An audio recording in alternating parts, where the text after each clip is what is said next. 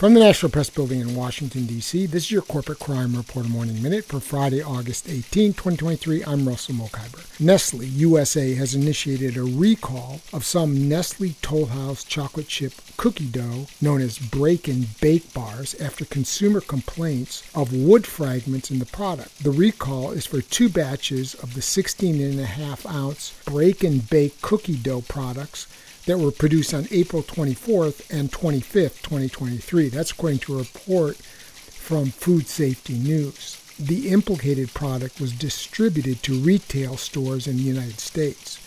The company said in its recall notice that while no illnesses or injuries have been reported, we are taking this action out of an abundance of caution after a small number of consumers contacted Nestle about this issue.